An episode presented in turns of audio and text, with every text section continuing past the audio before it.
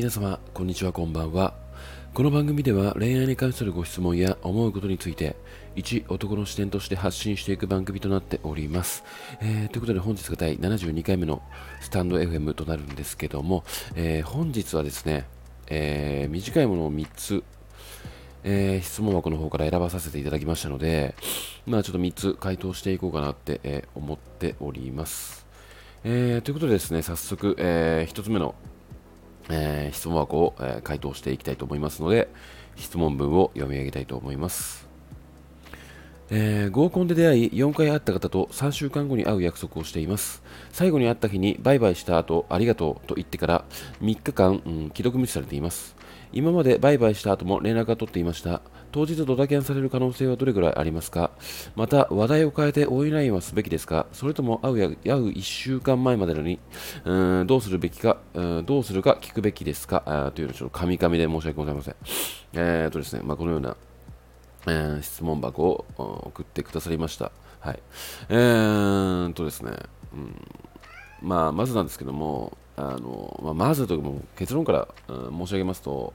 まあ、ちょっとこれ受け身すぎんじゃないのかなって、あのー、単純にね、まあ、なんかその、まあ、合コンで出会って、4回会って、まあ、3週間後に、うん、会うと約束して、まあ、3週間後に会うっていうことしかまだ決まってないと。で、まあ、最後に会ってバイバイしました。って言ってから3日間記録無視ですっていう感じなんですけども、まあ、そもそも、うんまあ、どういう風な文章で終わってるのかっていうのも、ま、重要ですし、そもそも、3週間後に会いましょうっていう約束をしていて、うん、4回会ったってことは、4回会ってこのような悩みに出くわしたってことは、今まで4回とも、うん、彼からなんかそういう会う、うん、日程とかそういうものを、打診してくれたというか、まあ、提示してくれたんじゃないのかなって思うんですよね。でも今回4回目会った後に、まあ、彼から連絡がないから、うん、当日ドタキャンされる可能性はどれくらいありますかっていうね、この謎の、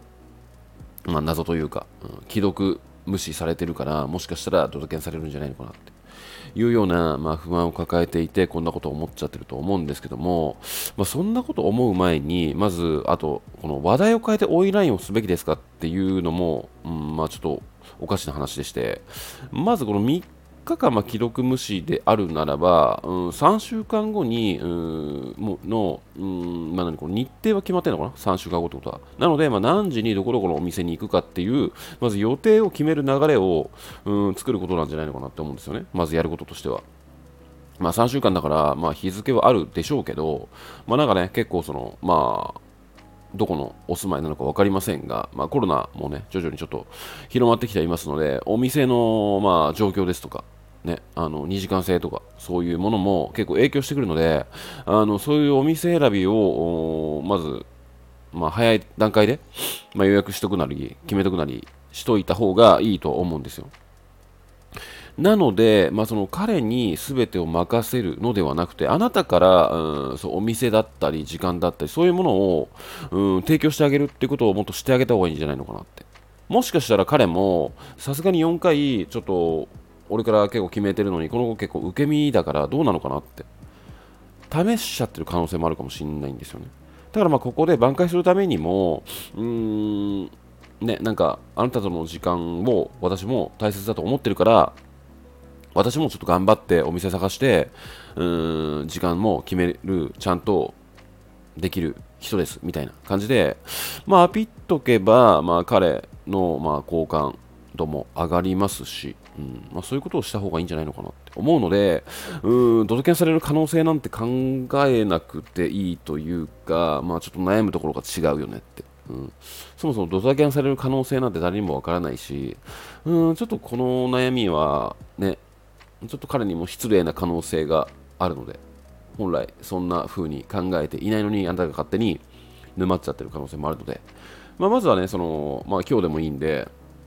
まあ、お店、あの探して3週間後に会う店ここどう？とか。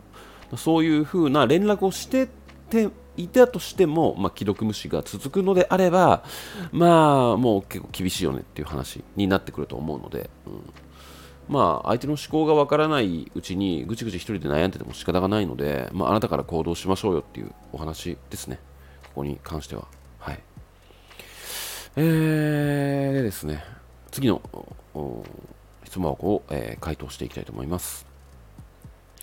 えー、友達や彼氏と相談などの LINE をしていて送った後に読み返すと、えー、もっと別の言い方したらよかったな、など思う時がよくあります。ゆうじさんはそういった経験ありますか？私は最近になってようやく夜中に LINE 送るのをやめたきやめときました。えー、というような、え、質問箱を送ってくださりましたけども、うん、まあ、ゆうじさんはそういった経験ありますか？っていうね。まあ、この友達や彼氏と相談などの LINE をしていて送った後に読み返すともっと別の言い方したらよかったなんて思う時があると。あのー、これめちゃめちゃありますよ。めちゃめちゃありますね。これはなんか、うん、なんか昔からの友達とか、もうなんか短文でしょうもない LINE とか送り合うような関係性だったら、そんなに大して考えて送ってないんですけども、うん、まあなんかその彼女ですとか、まあ、ちゃんと結構重要な話題に触れた時とか、まあ、本来 LINE でね、そういう話とかしない方がいいんですけど、うん。まあなんかそう言ったり、あんまり関係性が築けていない上での、まあ、同性だったり異性だったりっていう風な時の、例えば予定を合わせたりとか、まあ挨拶だったりとか、まあ、そういうね、あのあんまり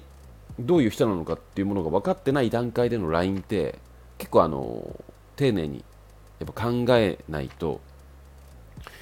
っといけない部分もあってそこでちょっとしくってしまうと、ちょっとね、心を閉ざされてしまう可能性もあるので、結構この気を使って、なんか適切な言葉を、まあ、ちょっと選ぶっていうものがあるとは思うんですけども、まあ、そういった段階でやっぱり、あのどんだけ悩んであ、これだったら大丈夫かなって思って、まあ、送ったとしても、後でなんかちょっと見返したときに、あ、これもしかしたらこういう風に捉えてしちゃったの可能性もあるなみたいな、なんか変にあの一人でね、ごちゃごちゃ悩んでしまう時って結構あるんじゃないのかなって誰しも思うんですよね。うんまあ、ただ、なんかこの方はなんか私は最近になってようやく夜中に LINE 送るのやめとやめようと決めましたって書いてあるんですよね。まあ、なので、うん、まあなんか彼氏関連なのかなって思うんですけども、うんまあ、確かに、うん、なんか夜中って基本あんまり誰かと繋がらない方がいいんじゃないのかなって思うんですよ。まあ、やっぱりその一日のあの中で最も疲れてる頭が回らな回らない時間帯でもあると思うんですよね、まあ、夜型だったらあれなんですけども。なんかそういう時って、うんまあ、やっぱりその彼氏とやり取りとかしていたりなんか変に悩みを抱えた時に夜中に考えすぎちゃう時ってあるじゃないですか、うん、ああいう時とかってうんなんかネガティブに結構考えちゃうんですよね。なんか深夜って。うん、なんかそういう空気感があるので、まあ、この方はそれそこをまあ理解して学んで、まあ、夜中に夜中に LINE 送るのやめましたって書いてあると思うんですけども、まあ、これは大正解だと思いますね、本当に。うん、やっぱ夜中とか深夜の過ごし方って、うん、個人的になんか一人で楽しめるものとか、うん、読書とか映画だとか、なんかそういうものに費やした方がいいと思うんですよ。うん、やっぱりなんかその、ね、もう一人がちょっといると、ちょっとネガティブをぶつけてしまうきっかけにもつながりますので、うん、でもこの経験は誰にしもあると思いますし、まあその夜中にね、あのあんまり人と関わらない方がいいんじゃないのかなって、個人的には思っております。はい。えーっとですね。で、3つ目なんですけども、えー、っと、開けないな。えー、3つ目がですね、はい、えー、3つ目の質問箱を、えー、読み上げたいと思います。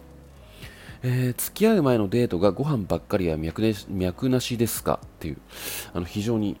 短い質問箱なんですけども、まあ、まずこれ何なのかなって。どういう質問なのかなって思ったんですが付き合う前のデートがご飯ばっかりは脈なしですかってことで、まあ、このご飯なのかパスタなのかイタリアンなのかっていう話ではなくておそらくまあなんか食事先般ばっかりのデートはうん、相手からしたら脈なしですかっていうような、うん、ご質問だと思うんですけども、うーん、まあ、ここに関しては、まあ、悩むというよりも、まあ、この発想がそもそもなかったなって。そもそも、まあなんかその、付き合う前のデートがご飯ばっかりは脈なしですかっていうことは、この方はまず受け身ですよね。相手がご飯を提示してくれてるだから私はちょっと相手が脈なしなんじゃないのかなと思うんですみたいな、うん、質問分だとは思うのでおそらくこの方は相手からのお誘いがあった上でのこのような悩みだと思うんですよ。その時点で脈なしじゃなくねって思うんですよね。まあ、例えばこの付き合う前に私が、うん、ご飯ばっかりのデートを提示していたとしたら相手は脈なしに感じますかっていう質問だったらまあ分かるんですけども、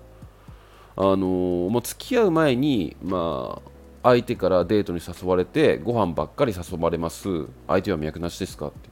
うん、この質問文に関しては、うん、正直、まあ、誘われてる時点でそれは脈ありなんじゃないって。ただ相手があんまりそのなんだろうな。まあ、映画とか、まあ、そういうね、なんか、ちょっと、うーん、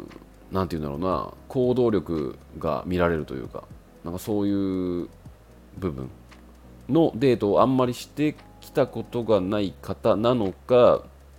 定番デートで、どこかでチャンスをつかんで、うん、告白をしようとしているけども、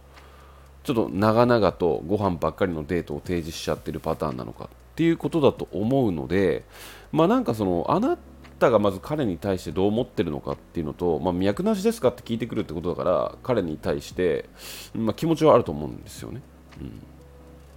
まあ、そもそも、まあ、この方が男性なのか女性なのか分かんないんですけども、うん、お誘いがある時点で脈なしっていうことはないんじゃないのかな。うん、なんかその本命とかまあそういうお話にもなってくるとあれなんですけども、うーん、なんていうのかな。脈なしですかって悩むんだったらあなたからデートに誘ってうん映画デートだったりまあね散歩デートだったりプランを提示して約束すればいいんじゃないのかなって思いました。ただ、まあ、その中でうん例えばうん、まあ、さらに深掘りしていくと毎回デートはうん彼のうん予定に合わせてくるし、しかも当日に提案してきて、しかもご飯ばっかりの2時間デート。みたいな、うーん、感じになってくると、まあなんかその私は実はその、彼女として見られて、うん、彼女候補として見られているのではなくて、まあ、ただなんかその空き時間にごご飯が、うん、できる人っていうふうに見なされちゃう可能性っていうものを感じて脈なしですかっていう質問なのかなっていうふうにも、うんまあ、考えられるなって、まあ、そうなってくると、まあ、難しい部分はあるんですが、うん、やっぱりそのねまあお誘いがある時点であなたに価値を感じてるってことは間違いはないので、うん、相手がまあどういうふうに思っているのかっていう部分はここはもう聞いてあなたが判断しない限りわからないことですので、まあ、ちゃんとあなたから行動して彼の、うん、考えていることを聞きましょうっていうような回答ですかね、ここに関しては。はい。まあ、なので、うん、まあ、ここに関してもね、一人でごちゃごちゃ悩んでても、うん、第三者にね、こういう話を振っても答えは出てこないので、勇気出して行動しましょうっていう、えー、お話でしたね。はい。えー、てな具合で今日はちょっとね、あのー、簡単に回答できそうなものが3つ、えー、送られてきましたので、まあ、一気に回答させていただきました。えー、今夜はですね、